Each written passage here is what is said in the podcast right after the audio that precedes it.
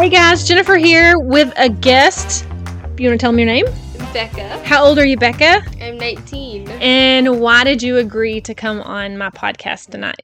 Well, I've just listened to a lot of them, and it's helped me through a lot of my days, so. And I didn't know that. That's fun. Well, it is eleven forty-nine, and my goal this January is to create an episode every day of January, and it's almost tomorrow, and so we have ten minutes, so we're going to pop in an episode really quick. So we were talking about, well, we talked about several things. What did we decide to talk about? We decided to talk about, do you think your generation is more willing to be authentic and vulnerable than generations that came before you? I do. And tell us a little bit about why you why you think that y'all are more willing to be authentic, and maybe why you think the generation before you wasn't. Well, probably because the generation before us was just taught so much to, like, withhold, like, who you are, and just, like, keep, like, your vulnerability, like, hidden. Like, it's just between you and, like, your, like, little family, or, like, you and the Lord. But, like, loving the Lord is to show everybody, show everybody your light, and show, just show your goodness and the love that you have within your body, so. Yeah, so do you think that generation that keeps closed off like that, do you think they have less close relationships, and do you think that it hinders their ability to build connections with people outside of their family? I do. I definitely do, because, I mean, I'm not saying that I came from a family that did that, because I came from a very good family, but I was always reluctant to open up. I was the baby. I'm the youngest of four, so I was always like, oh, what do I say? Like, can I talk to my mom? Can I talk to my dad? So I was always kind of reluctant and scared. Yeah, that makes sense. So, so how does that play into your relationships with your peers, or maybe even people younger than you? Well, with me, it was, I guess, a little easier because I'm, I have such a bubbly personality, so it yeah. was easy for me to just go up and talk to somebody. Yes. And then, like, intertwine, like, my relationship with God. Yeah. And with me moving here to Grand Saline, that really, like, helped it grow, and f- for me to actually, like, start working on different relationships, like, in different, like, like economies and yes. different places and stuff. So, so do you think because your bu- bubbly personality, it's easier for you to connect with people? Like, is it easier for you to connect with other bubblier people? Not bubblier, but bubbly mm-hmm. people? Or do you Like, is it hard to connect with people who aren't as bubbly? In a way, yes, because let's, I'm going to use someone in my family for instance. Just don't use their name. Yes. Sometimes, like, my personality just gets so overwhelming, so I have to, like, hone it down a notch yeah. to, like, get on their level, so I don't, like, overwhelm them with how much, like, yeah, I get that. I have coming out. I get that. So do you feel like this isn't what we were going to talk about? No, it isn't, but, but it's okay. Because something someone else has said to me recently, do you feel like you have to make yourself small, like, become maybe someone you're not to make sure you don't overwhelm people or to be approved by people? Like, you can't really be your full self because you're a lot. Maybe not right at first. Maybe I'll tone it down a mm-hmm. bit because, one, I don't want to scare them away. Yes. I don't want to be like, oh, this is a crazy person that's trying to, like, yeah. come and talk to yeah. me. So maybe not, not change myself and, like, not be me, but just don't put it all out there. All so more times. Like you tiptoe into the waters instead of just dive in. Dive in. Okay, probably. That makes sense. So since we're just keeping this a little bit short, tell us. So a lot of my listeners are moms, and a lot of them ask for Kate, my daughter, which you know, Kate, um, because they want to. Kn- they're asking for parenting tips mm-hmm. and advice on how you're raising daughters. And so you, you're a college age student, and um, how, what would you speak into, even me, raising Kate still, so speak into those who are raising preteens, teens, and maybe even college age girls, because some of my listeners have college mm-hmm. age girls. So what would you speak into them to encourage them to create vulnerability and authenticity in their relationship, like to bridge that mm-hmm. gap that has been created in the generations where, oh, everything's hush hush, but now mm-hmm. y'all's generation seems to be like everything's out in the open.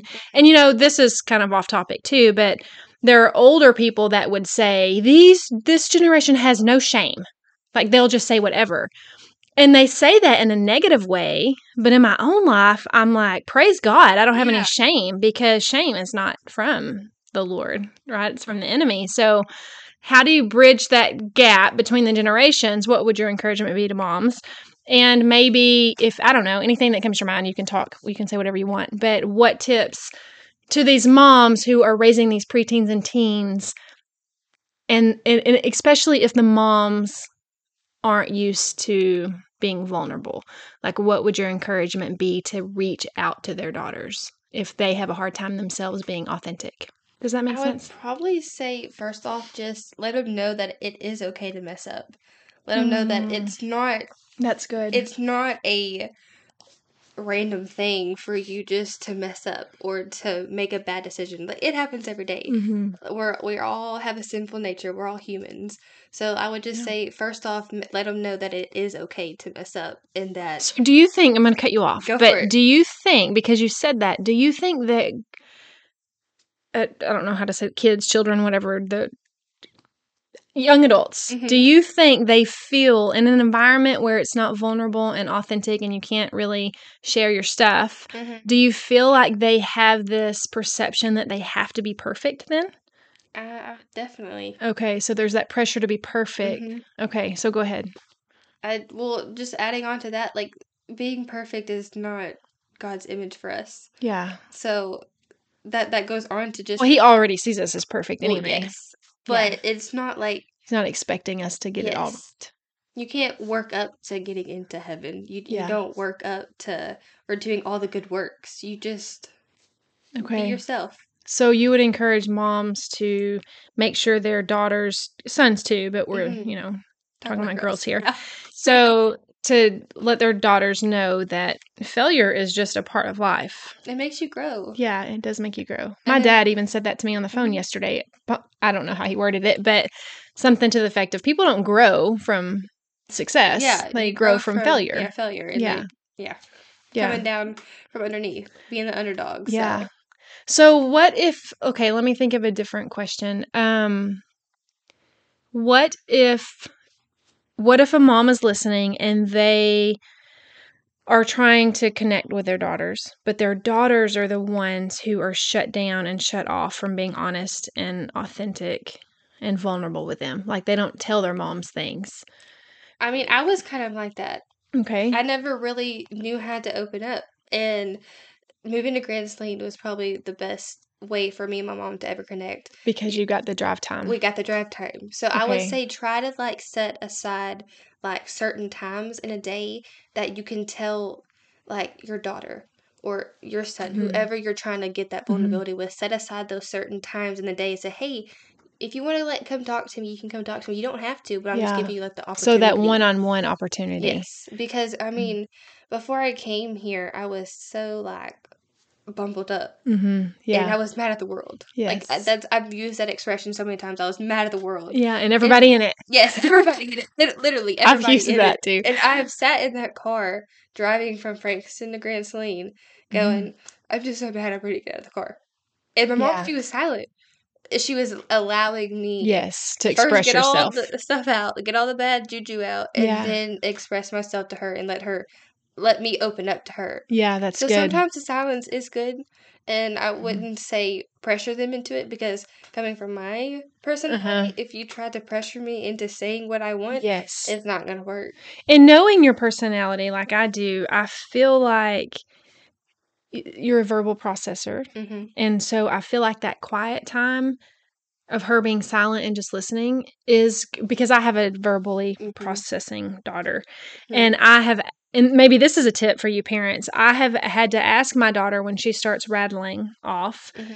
I I ask her specifically, is this something that I need to focus on what you're saying mm-hmm. because you need a reply for me? Or is this something that you just need to talk? I just need to rant. Yes. And she'll and she'll tell me, no, right now I need you to focus because I need your response. Mm-hmm. Or she'll say, no, I just need to talk. If you can just, like, you don't even have to listen, but yeah. just be there. And my mom, she's done a very good job. Yes. Because my dad's like, I don't want to hear it. Like, yes. Mom's like, no, she just needs to. Yeah, she just needs to talk. Yes. Yeah, so yes. Allow your daughter to have the vulnerability just to rant. Yes. And get things off her chest, because she doesn't, she's just going to hold it in. So, so people, so parents who are, are parenting these bubbly, expressive verbal processors, they just need to maybe be silent a little bit and let their kids have space to talk without being parented. Mm-hmm. That's good. Um, there's a time that the Holy Spirit, I know he whispered into me. It felt like more like a shout, like an audible, but I don't really think it was audible, but it was that real. Mm-hmm. He said to me, um, if you don't shut, or how will they ever learn to hear my voice if you don't shut up?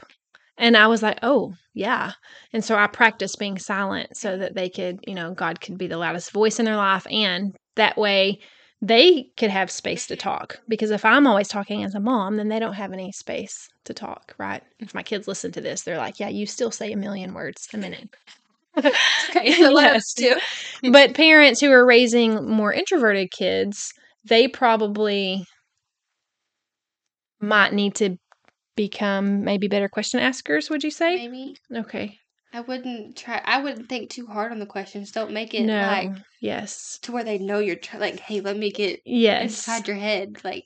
But maybe give them an opportunity to yeah. answer more than just yes or no, mm-hmm. where they can actually open up and talk. Definitely.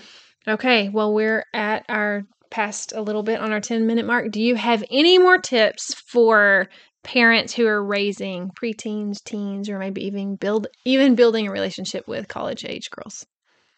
I, like I said, just give them time to open up. Don't force them, and let them know that, like, your arms are always open. Let them know that yeah. them coming to you and them telling you if they sinned or whatever the don't problem freak was. Out. Yes, don't freak out.